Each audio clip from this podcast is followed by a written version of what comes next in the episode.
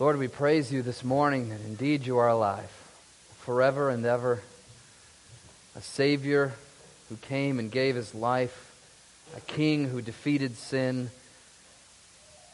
and one who will be and reign forever.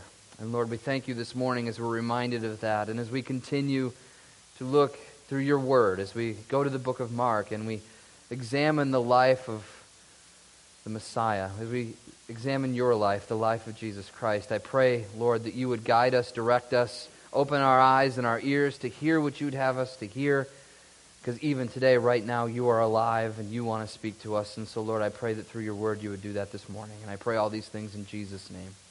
Amen.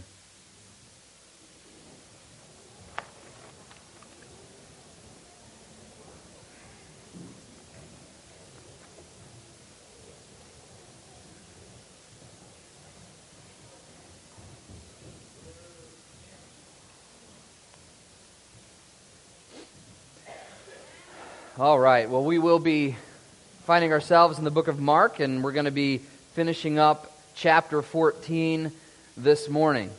Before we get there, as I asked last week if you had ever had a moment in your life in which you felt that you had been betrayed by somebody that you cared about, and somebody that professed to care about you, and how the pain of that is not like many other pains that we can experience. The pain of betrayal, the pain of someone turning their back on us, especially in our hour of need, is something that is very hard for us to deal with, and it can hurt so deeply, and many times it's one of the hardest things to forgive. And we looked at the beginning of this part of Mark chapter 14, where we see the spiraling down towards Jesus' death has begun, and we start by looking at the betrayal that he would be facing by Judas Iscariot, and we're going to continue that journey today as we continue down that path. And we're going to see, remember, that Jesus not only would be betrayed by Judas, but he'd also, in a very real way, be hurt by his closest followers, his closest friends, even as the disciples would turn away from him. And that's what we're going to look at this morning. But before we even get there, I want us to think again about how life has been for us. And I want you to think about a time in your life in which there is something that's been coming in your life, and you know there's no way around it, and yet it's coming closer and closer, and you begin to dread that it's going to happen. And you're so in dread of it that it consumes you. It gives you, it makes you nervous. Sometimes it might make you uneasy, and even to the point of fear, despair even, and to be saddened by what you know is going to come. On a small scale, maybe it's something I remember. When I was in seminary, actually, there was a Hebrew test. Now, Hebrew is never my strong point, and it still isn't. But Hebrew, there was this test that I knew we were going to have to take. And I had done okay on the quizzes, but I knew that this test was coming. There was nothing I could do to get out of this test. And honestly, it got to the point where I was really, really stressed about it. I didn't know but I knew it was coming. And the day came, I got through it. I won't tell you how I did because you guys will judge me too harsh. But it didn't go well, let's just put it that way. But that's something small. But then I started thinking about what else in our lives might we look out to see that is coming, that it's out of our control. It's something that we know is coming, but there's nothing we can do to get around it. Maybe it's something much more serious than a school test. And many of you have gone through trials and tests in your life. Maybe it's an upcoming surgery. Maybe it's something you waited for and you knew that you were going to have to go through a procedure. Maybe it's someone in your family that you know is going to be either leaving to move away, or even maybe that they were going to be passing away, and you had to watch that and you saw that and you're like, this is not something I want to experience. This is not something I want to have happen in my life. And we can get upset about it, and we can get really saddened by it. And I want you to just think in your mind what that is like. And I believe that all of us have had a moment or more in our lives in which there is something on the horizon that we see coming and we can't get around it. And it's something that just bothers us to the pit and the depth of our soul. I'm not saying that we're fearful even sometimes, or even worrying, and we know that God has it in control. But even when God has things in control, that still doesn't mean that we want to go through the pain. And it still doesn't mean that we want to experience the suffering that's coming, because we are made not to want to suffer. We're made to want to have comfort, and we can find that comfort in Christ. But in our lives, we come through those moments in which things get tough, and we look ahead and we say, this is coming. I don't want this to come. Lord, take it away. I know it doesn't look like it can be, but we find ourselves in that place. And I think all of us have found ourselves in some place. Maybe it's something small, maybe it's something very large. But Jesus finds himself in this same situation this morning. Not only does he already know that Judas is going to betray him, he sees it out and he knows it's coming. Not only does he know that his disciples, as we'll look at in just a minute, are going to walk away from him and turn their backs on him. Not only does he know that he's going to be arrested, and not only does he know that he's going to go to trial, and Jesus knows that at the end of this, he's going to die. He's going to die a brutal death at the cross.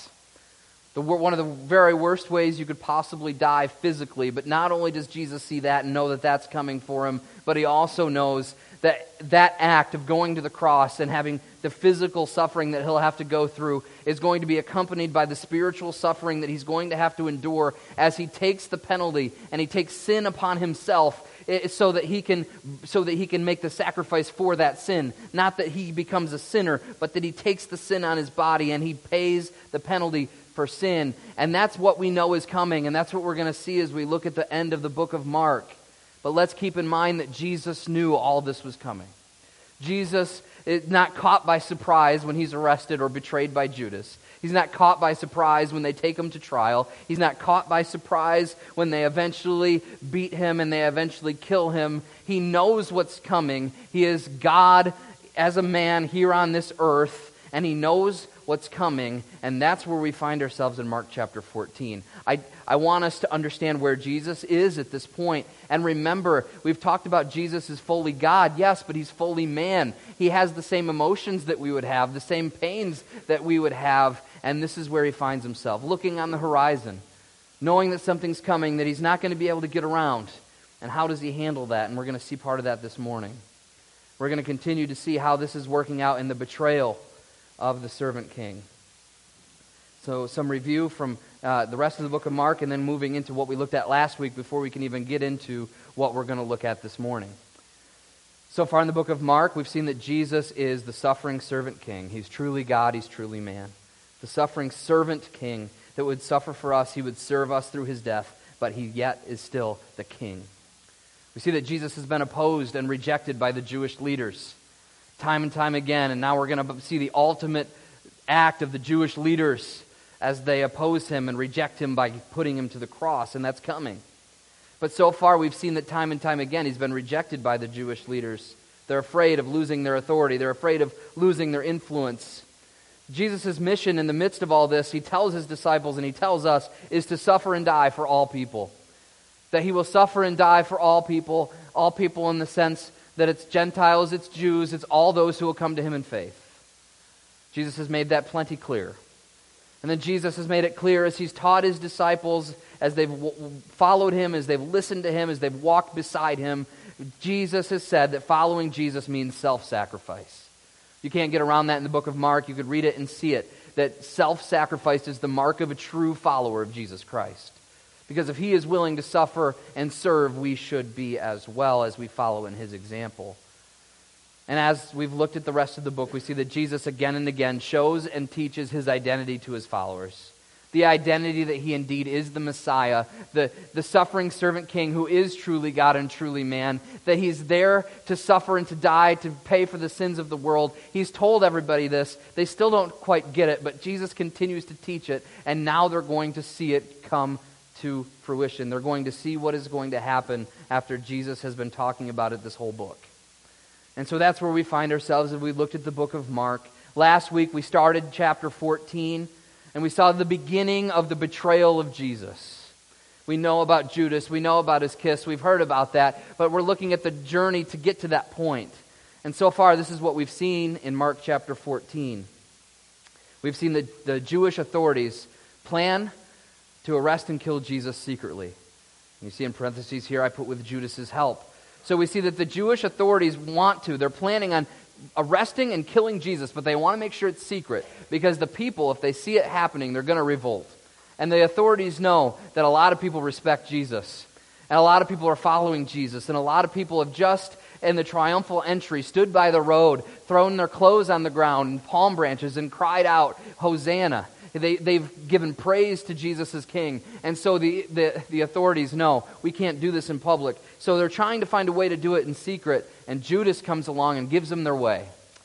Judas comes along and says, I will find a way to betray him for 30 pieces of silver, because Judas wasn't getting his way. He sees what's happening in Jesus, and he knows that it's not what he signed up for. He wanted power and prestige and wealth, and that's not what he's going to find in following Jesus, and so he goes to betray him. So we find that that's the beginning of all this. We're told that that happens. Judas approaches them, and they make this plan.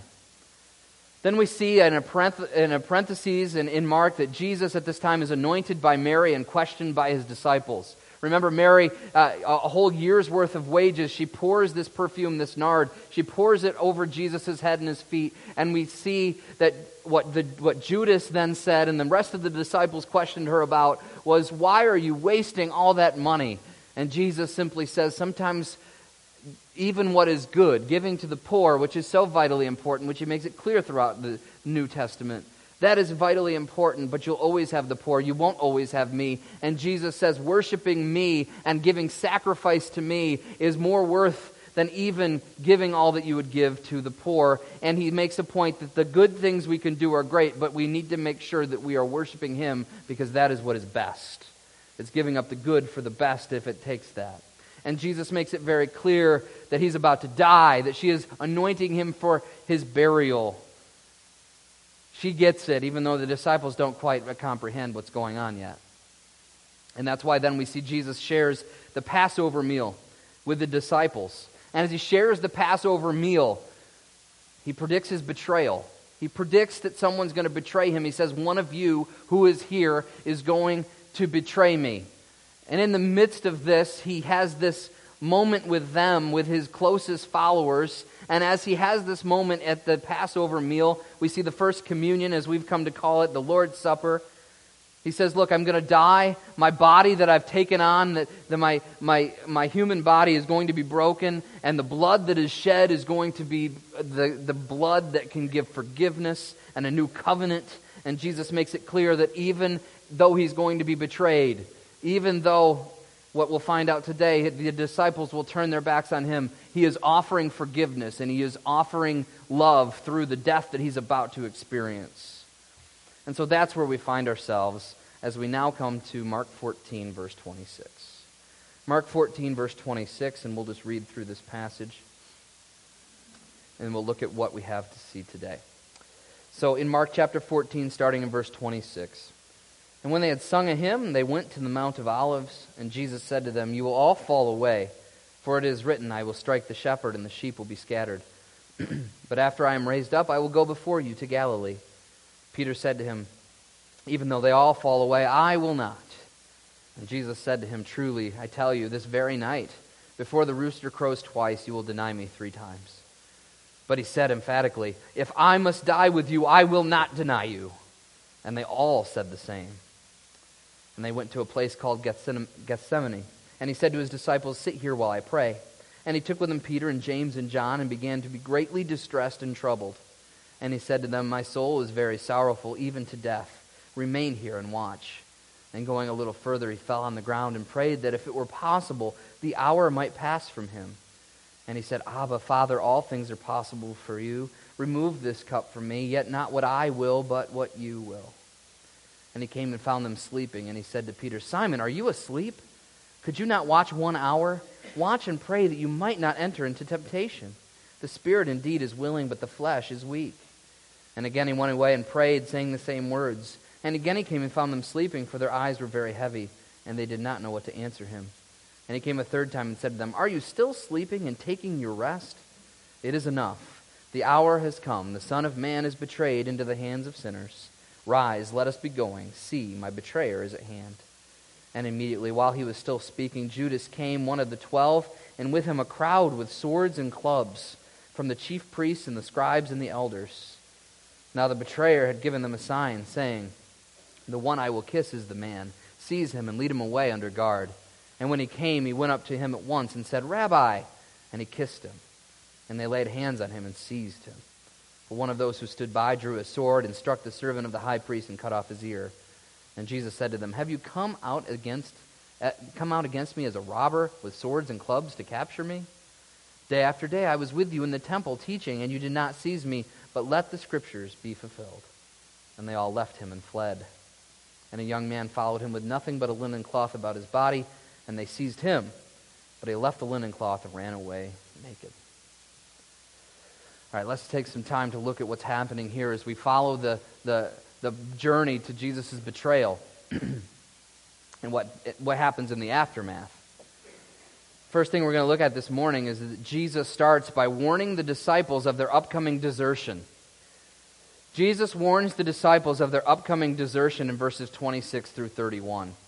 In verses 26 through 31, they're done with the Passover meal. They sing a hymn that signifies that they are done celebrating for that time. And now they go to the Mount of Olives. This is a place they went often as you look throughout the Gospels, a place to pray, a place that was overlooking the temple. There was lots of reasons they would go here, but this is one of Jesus' favorite spots to go. He brings his disciples to the Mount of Olives, but as this is happening, what we see then is that Jesus says, as they're traveling, "You will all fall away, for it is written, I will strike the shepherd and the sheep will be scattered." You see, Jesus says his closest friends will run when things get hard. Jesus says that his closest friends and followers will run when things get hard. Indeed, he says that they will fall away. You look at the Greek of this, the fall away is to turn away from, and in some points it's even used to say to turn away from and entered into sin. So Jesus is not using light words here. He's not just saying, "Oh, you're going to be afraid and you're going to walk away." No, he's saying, "You're going to turn your back on me." That's what Jesus is saying to the disciples. And he's telling all of them this as they're traveling. And then, of course, he says this, and we see that this is what's going to happen. Zechariah prophesies this. That's what he talks about when he says the shepherd and the sheep will be scattered. It's been foretold in Old Testament that this will be what would happen. And it's interesting if you want to read Zechariah, if you want to read what's going on there. Really, it's about Israel, but it's also foreshadowing the Messiah and how even through this, even though that they'll be scattered, it's for their own good. It actually ends up for their own sanctification. That's why Jesus then goes on and gives them hope even in this prediction. Jesus gives them hope even in this prediction. He predicts that they're going to turn their backs on him, but then he says that there's some hope. Because he says, "After I am raised up, I will go before you to Galilee." And this is such an encouragement. To me, to you, I hope, to the disciples, I'm sure it had to be somewhat an encouragement, because Jesus just got done saying, "You're going to turn away, but I'm going to be raised up. I'm going to resurrect, and I will meet you again in Galilee," is what he's saying. "I'll see you in Galilee." It's not the end. Whatever's going to happen now, even though you're going to turn your backs, and even though I'm going to give my life, when I am raised up, I will be with you again, and there will be restitution, there will be forgiveness, there will be a time in which we will reunite. And just as a side, how many times have we turned our backs on Christ, gone our own way and moved away from him and said, "I don't want you," or whatever, and maybe it's a little thing, a big thing, I don't know what it is, but the truth of the matter is Jesus rose again to give new life, and you know what, he's still risen again, he still gives new life, there is still hope even when we do fail. And we can turn around and come back to him as we have this relationship. He's not just going to abandon us because we abandon him. That is a truth that should encourage us, because we are so fickle and we are so sinful that there are times that we turn from him, but he will not turn from us. You see, they may fall away from him, but he says, "I'm not going to fall away from you." He will reunite. And so there's hope even in this prediction. But there's still this hardship. You're going to run away. You're going to turn your back, but I'll see you again. But then the disciples say, "Wait a minute, stop everything. Hold it. No. Of course, it's Peter, right? Peter, he's like, "Oh, no, Jesus, you don't understand. I'm following you. I'm here to fight for you. I'm ready. I'm going to be with you. Doesn't matter if I even die. If I have to give my own life, I'm going to be with you." And he's adamant about this. Like, he's strong about this. This isn't just... it's not just, "Oh, God, oh, Jesus, I will, I think I'll stay." No, he's like, "No, I'm going to die for you." That's what he says to Jesus. And Jesus looks at him and says, "Truly, I tell you, this very night before the rooster crows twice, you will deny me 3 times. Next week, we'll look at how that happens, and that does happen during his trial. And Jesus predicts this, and that's where Peter says, now, even if I must die with you, I will not deny you. He says, no. He's doubting Jesus. He doesn't believe Jesus. He believes in himself. He believes in his strength more than he believes in what Christ is saying. And then it says, and they all said the same. I can just see this happening as Peter comes to Jesus and says, no, I'm not going to leave you. I'll give my life for you. And everybody else is behind him saying, yes, Jesus, we'll give you even our life. We'll stick by your side. I think is what we're going to see, because we're going to see in a minute that they don't do what they just said, right? They're relying on their own strength. They don't trust that what Jesus is saying, that they are going to turn away. They really think that they're strong enough. But I think part of this is, and we're going to see this in a minute, but I think part of this is the disciples are still not quite fully understanding or convinced of what Jesus is really doing. Like, I don't think they're fully convinced and fully believe that Jesus is really actually going to die, and that everything that they've been following, remember, this political agenda idea, this political Messiah idea would still be in their minds and in their hearts, because I still don't think they fully understand everything. And I'm thinking here, and this is just kind of me thinking, and I might be wrong, so don't take this as truth by any means, but it seems to me like they're saying, listen, I know we're on the winning side, so I'm going to fight with you. Like, I know that you're the Messiah. I know you're going to win, so I'm going to fight with you. Why would I leave your side if you're going to be the winner? Because they're still thinking about this in a very earthly way, and I think we'll see that in a moment, so I won't say anything more about that. But I think through Peter, we'll actually see that here in a minute. But so as Jesus does this, they're traveling, he gives this prediction, he gives them some hope.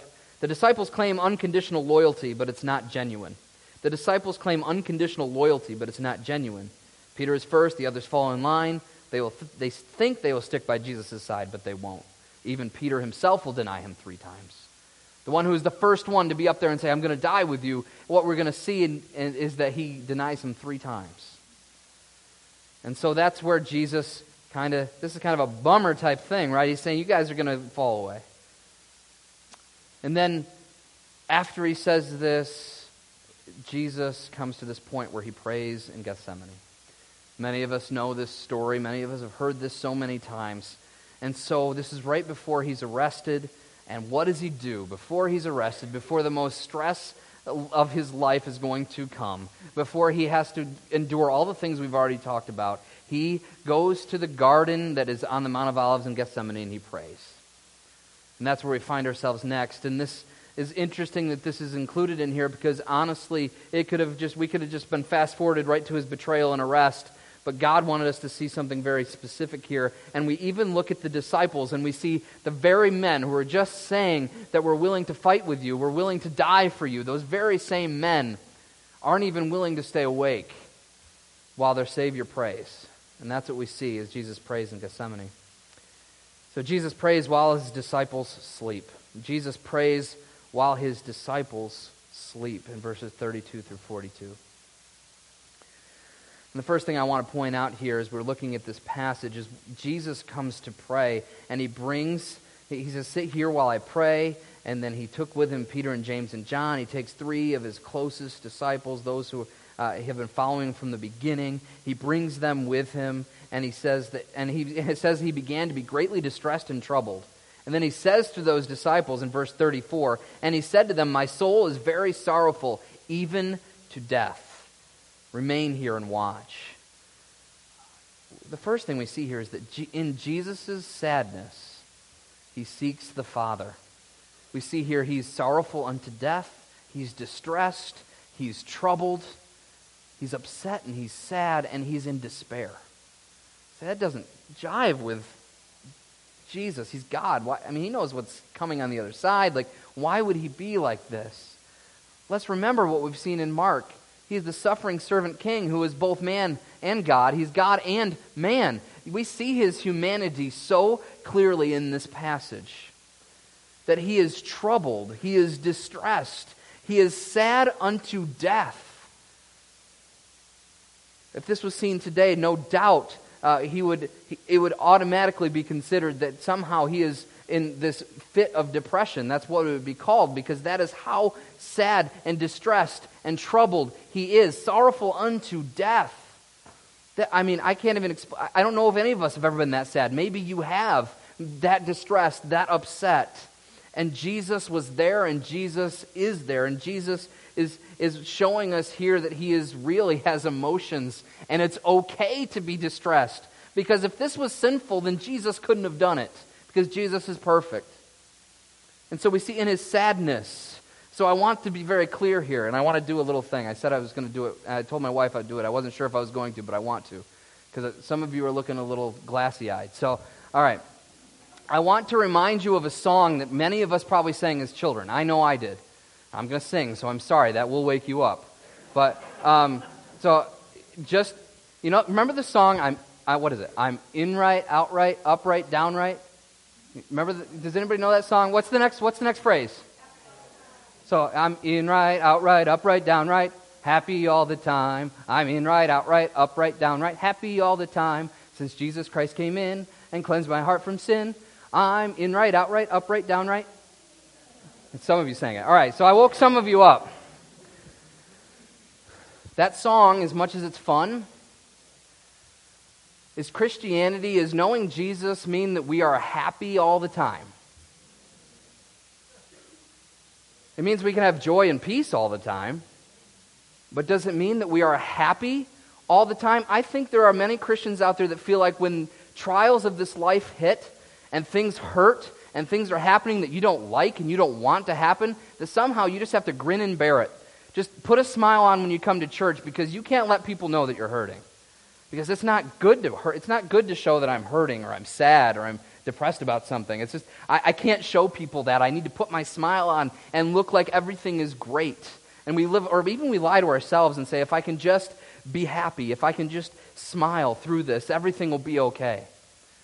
The truth of the matter is everything will be okay in the sense that God is in control and God is overseeing it. And we can have trust and we can have hope and we can have peace and we can have joy. But that doesn't mean we're going to be happy the way that the happy is often defined. Jesus was distressed. He was troubled. He was sad unto death. I can't say this enough. Jesus shows that emotion is okay. Being sad about life and the way that this world is okay. Sickness and death and sin is not good. It is not okay. It was never meant to be. It's here because of sin, and we can be sad about that, and that's okay. Jesus was sad. He knew what was coming. He was so troubled. But, and here's where we get to what Jesus did, because this isn't the point. The point isn't just that he was sad. But in Jesus' sadness, what does he do? He seeks the Father. He prayed persistently that the cup of judgment might pass from him. He says, he prays, and we're told that he prayed that if the hour could be removed, that it would. In verse 36, he says, Abba, Father, all things are possible for you. Remove this cup from me. Yet not what I will, but what you will. And we see what Jesus is praying for. Jesus is praying, God, if there's any way that you can do this a different way, please let it happen.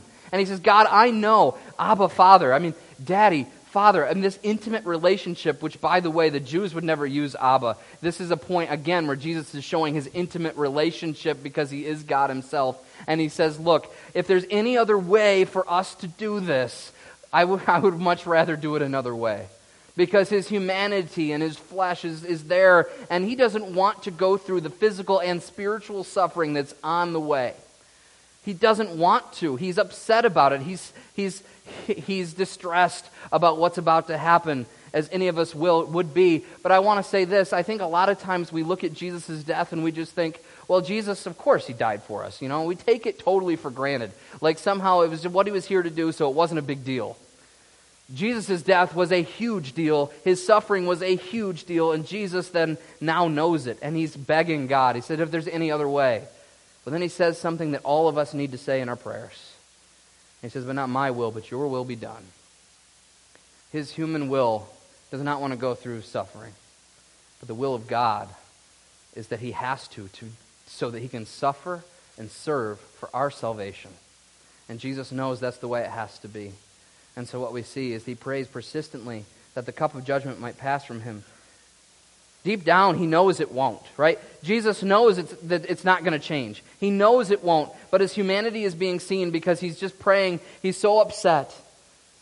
Other passages will tell us when he's praying around this time, he was actually sweating blood. That's how upset he is. I mean, this is crazy stuff. And Jesus is praying, God, if there's any other way, if there's any other way we can do this, let's do it. He knows, by the way, that the Father can, but then at the end knows that he won't because it's not the will. It's not what's meant to be. It's not how it's planned. Remember a while ago we were talking about prayer, and we said a lot of times we pray as if, God, if you can do this, would you please? But really, it's not about whether God can, but it's about whether God will. God can do anything, and Jesus says this here. Everything is possible, and we know that everything is possible with God, and we need to pray with that faith. But we need to also understand that sometimes his will is not what ours is. And we can still submit to that as Jesus did. Well, see, Jesus at this time, as he's praying, he asks his closest followers to do the same. When he brings these three guys up, he's not just bringing them there so that they can have a comfortable place to sleep. Jesus says, keep watch. And the understanding here is that they are keeping watch for the enemy. Now, in their mind, I don't know if they thought that was going to be the betrayer or whether they understood that Jesus was most likely talking about the sin temptation that would come as a result of spiritual warfare. But in either case, Jesus says, look, come with me, watch with me, and later on he says, pray with me. He wants his closest disciples. At the time he's hurting the most, his closest friends, he wants them to be there for him and pray with him. They are to watch and pray so that they won't fall into temptation, is what he says. He wanted them to pray with him and for him, for about what was going to happen. He knew what was coming, and he knew he needed the strength, and that they needed strength from God in order to endure what was coming. And yet then what we see is they can't stay awake and prepare for what's coming. They can't stay awake and prepare for what's coming. His closest disciples can't stay awake and alert like they were asked. Now it's interesting. Remember, these are the same guys. Peter is the same guy who just got done saying to Jesus, no, I will die for you. I will follow you no matter what. And he can't even stay awake as Jesus is praying.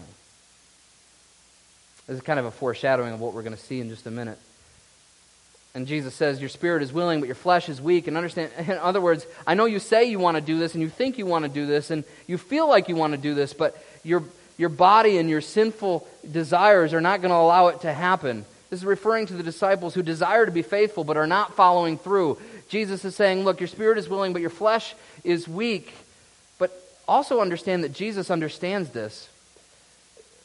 This is kind of compared with Jesus' weak, not sinful flesh, but his body versus his spirit. You see, his body doesn't want to go through the suffering that it's about to, but he knows that in his spirit that he needs to go through it, and so he has been an example to the disciples of what it looks like to have a weak flesh and yet have the spirit actually win. But yet, the disciples are letting their flesh win. Even though they want to, they're not following through in the way that they should. And this is a foreshadowing of what we'll see next. And that's our last point today, and that is that Jesus is betrayed, arrested, and deserted. Jesus is betrayed, arrested, and deserted. And so as we see this happening, Judas brings a mob by night to arrest Jesus. By night. So remember, this is after the Last Supper with the disciples. This is after the Lord's Supper. And now they go and pray.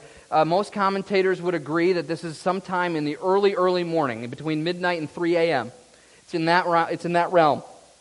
And as you look at it, Jesus is out there praying at night in the dark. Remember, this is...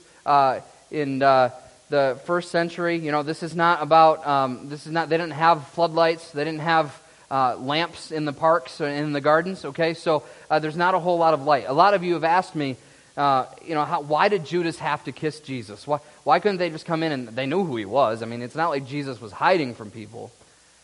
Well, let's think about the context. They wanted to do it in secret, so they needed to do it by night. They needed to do it in a desolate, isolated place that not many people would be. So Judas leads them. First of all, we got to understand this, that Judas is leading this mob, right? The thing I think we forget is that it's not like Judas was just around and the mob showed up and Judas said, oh, I got to run over and kiss Jesus. Now, Judas knew where Jesus would be because he knew where him and his disciples went at time during the festivals. He knew that Jesus would be there praying because it was something he'd seen him do before. Judas knew where they would be. And maybe he knew because he overheard a conversation or he just knew from past experience. But Judas knew where they were going to be. So Judas led this mob to find Jesus because otherwise the mob wouldn't have known where he was. Judas leads them to him. So it starts there. That's why Judas had to betray him, because they wouldn't have known how to find him. But even once there, the poor lighting and open landscape of a garden would have made identifying Jesus very difficult. And so we see then, as Judas has brought the mob by night, then we see Judas betrays Jesus through his close relationship. This is where it gets the most hurtful. It's not even just he pointed his finger and says, hey, that's him, go arrest him. But Judas goes out of his way to use the relationship that Jesus has made with him to betray him. Judas finds Jesus right after he's done praying. He calls him rabbi, a term of endearment. Teacher, my teacher. And then kisses him. Probably several times. It wasn't just a simple little kiss. It would have been a kiss to show familiarity. It would have been a kiss to show the relationship that was there. And he kisses him, but it's as a sign to the mob that he is the one that they are looking for. See, Judas abused the love that Jesus had shown for him to betray him. Not only did he just betray Jesus, but he did it in one of the most personal, awful ways you could. And Jesus is there. And what we see right after this, in the aftermath then, Judas betrays Jesus, the mob comes, they arrest him. If you look at other gospel accounts, you'll see that other things happen. Jesus declares, who are you looking for? And they say, Jesus, and he says, I am he, and they all fall back. There's a lot to go. I would encourage you to read this account in all the gospels. A lot happens here, but in the end what happens is he does get arrested. And then we're told that one of the disciples, if you're following along with me, one of the disciples, after they laid hands and seized him in verse 46, and one of those who stood by drew his sword and struck the servant of the high priest and cut off his ear. I believe it's from John's account. We know that this is Peter. Maybe it wasn't John. Maybe it was Luke. I can't remember which account it was. But one of the accounts tells us that this is Peter. All right, and so Peter wouldn't mention himself. Remember, Mark is telling the perspective of Peter through this gospel. And so Peter didn't want the focus on him, but this disciple, Peter, cuts off the ear. We know in the other gospel accounts that Jesus heals the ear of the servant, because otherwise Peter would have been arrested with Jesus. And so we see that happen. But back to my point of Peter and the other disciples being willing to back up Jesus. What was Peter's view of how to back up Jesus? To fight, to cut off an ear, to bring swords out. Remember, swords and clubs came against them, and so Peter wants to fight. I believe that Peter was willing to fight. I believe the other disciples were willing to fight because they thought they'd be on the winning side. But then we see Jesus give himself up. And that's what happens as we look through all the Gospels. Jesus says, take me. This is to fulfill prophecy. Now imagine, just put yourself in the disciples' feet, or the shoes. Like, they're sandals, I guess. But they're watching this happen to the one who they've been following for 2 or 3 years, and they're watching this and saying, wait a minute, what's going on? Why aren't we fighting? They're trying to take the king. They're trying to take the Messiah. They're going to arrest him, and who knows what they'll do with him. We've got to fight. And I believe that they have that mentality. I'm sure they're ready to fight, whatever it takes, believing that if Jesus really is the Messiah, that they believe he is, that he will win. And so they're ready to fight, and then Jesus willingly gives himself up. Whoa. What's going on? Why would you just give yourself up? They don't understand it. And they're watching this happen. And now all of a sudden they're realizing that what they thought they were getting into isn't what they were getting into. That the fight wasn't here, that they weren't going to have the victory that they thought they would have. And then what do we see them do? Why do I believe this is the case? Well, because of what they do. And Jesus says, look, the scriptures need to be fulfilled. I don't know why you didn't arrest me in public. Well, he did know, but you didn't arrest me in public, so now you're going to do it in secret. But here we go. This is to fulfill Scripture. And then what do we read in verse 50? And they all left him and fled. All of them. All of the followers that were with him. at least the 11 disciples and possibly and probably more that were around. They all leave. They run. They turn their back. They don't want to be arrested the way Jesus was. They don't want to be a loser. They know that the battle is not one that they can fight any longer, and they run. Even a young man who's been an observer, a witness, who's only wearing a linen cloth. I don't know why, but we're not told that story. But they try to seize him, and they grab his clothes, and he runs away naked. Now, a lot of commentators, and I believe this is true, believe that this is Mark, this young man who runs away naked, because it's not in any other gospel. It doesn't really seem to have a reason to be here, except I think Mark wants to show that he was there, and he, as well as the others, ran away. Even those who were following and watching from a distance, like this young man would have, ran away. It was a good chance, as they've looked at history, that the upper room that they shared the Passover meal was actually in John Mark's family's house. And so Mark probably was following, and at the point where they try to seize him, he runs away. Everybody runs. And Jesus' prophecy is fulfilled. He told them they would fall away, and indeed they did. But remember the hope that Jesus still gave him, and despite that. So as we continue on, we're going to see his trials. As we go on next week, we're going to see his eventual death, his resurrection, and then he'll fulfill the other part of the prophecy he gave. He said, "You'll fall away, but when I'm raised up, I will see you in Galilee." And that will happen as we look through the history of what happens with Christ and then the early church. But let's ask some questions as we close our time together about this passage, about the betrayal of Jesus. The first question I want to ask everyone here is this: are we a friend of Jesus or an enemy? You see, as we looked at this passage, we've seen that there are both. There are friends of Jesus that are with him, that are praying with him, that will abandon him, yes. But then we also see Judas. We see the mob that comes. They are his enemy, and they want to take him away. They want to kill him. And my question to all of us is, are we a friend of Jesus, or are we still his enemy? See, the truth of the matter is the scriptures are very clear that because we've sinned, we've gone our own way and said no to God, we are all, when we're born in this world, when we're here, we are all enemies of God because we've sinned and gone against him, and we're not perfect like he is, and he can't have sin around him, and therefore we are born as enemies. But the Bible is also very clear that there is a way to be reconciled to Jesus, reconciled to God, and our relationship to God can be reconciled. In other words, we can go from enemies to friends, enemies to allies. We can do that because Jesus Christ died for us.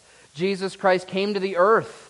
We've seen that. We know he's there. He came to the earth as a man so that he could die for our sin, and as God so that that sin that he would atone for could really, really be taken care of. And we're going to see as we continue and finish Mark that Jesus is about to take a beating. He's about to give his life. And he says that I'm giving my life so that you can be forgiven of your sins, so that you don't have to face the punishment for your sin, which is separation from me forever in hell. You don't have to have that. You don't have to be an enemy of God any longer. You don't have to be like the mob. You can turn and you can be my friend if you will believe in me and repent. If you will turn away from yourself and turn to me and trust me, that is how you can be saved. That is how you can be my friend. That is how you can be my ally. And so today, as we say every week, if you have not come to a point where you have let Jesus in and had him just take your life over, and you believe in everything he's done and everything he is, you believe in that with your whole heart and you follow him. If you haven't done that, then any of this other stuff we're going to talk about won't make any sense. Give your life to Jesus Christ. You won't regret it. That's why he came, to save people. Some questions for the rest of us. Do we run when following Jesus gets hard? You might have great intentions. We might have great intentions. But are we really willing to persevere when things get tough? See, the disciples said, "We'll be with you. We're not going to leave you. We'll die for you." And then just a few hours later, they're running away. It's easy to get kind of judgmental on the disciples, isn't it? I can't believe they would do that. Just take some time to think about your life. Because I know when I think about mine, I know there's plenty of times where I've told Jesus, "I'm with you." And then I've run away when things have gotten hard. Luckily, God will forgive, and he comes back, and he restores us. But where are you at right now? Are you running from God because life has gotten hard? Maybe life doesn't make sense. Maybe it's not going our way. What are we going to do when that happens? When things hurt, when life, we just don't get it. Are we going to run to Christ, or are we going to run away from him? See, the disciples chose to run away. We need to choose to run to him. And then finally, do we persevere in prayer when we are weak? Do we persevere in prayer when we are weak? Let me ask you this question today. Are you discouraged? Are you angry? Are you depressed? Are you down on life? Are you feeling like there's no hope? It partially could be back to because you've never given Jesus your life, and if you haven't done that, then you're never going to feel hope, because he's the only true hope. But maybe you know Jesus, but yet today you find yourself discouraged. You find yourself upset. You find yourself sad. First of all, as we've looked at, that doesn't mean you're a bad person, right? That doesn't mean that you're an awful sinner. It means you're real. You're a human. You have emotions, but how are you going to use those emotions? You see, a lot of people, when they feel these ways, when they feel discouraged or angry or sad, depressed, down on life, ready to give up, whatever it might be, what do people run to? Well, people will run to a way to self-medicate their problem. Maybe it's through food. You're upset, you're depressed, so what do? You go eat a half-gallon of ice cream. Not that I've ever done that. Maybe it's alcohol, though. Maybe it's drugs, medications, mindless entertainment. It could be a whole list of things. I'm not going to get into the clinical, I'm not talking about any of that. I'm just saying, if you are down and discouraged, don't run to anything else. That's not the answer. What is the answer? We saw what Jesus did. Don't look to other things, but look to God. Pray. Ask him for help.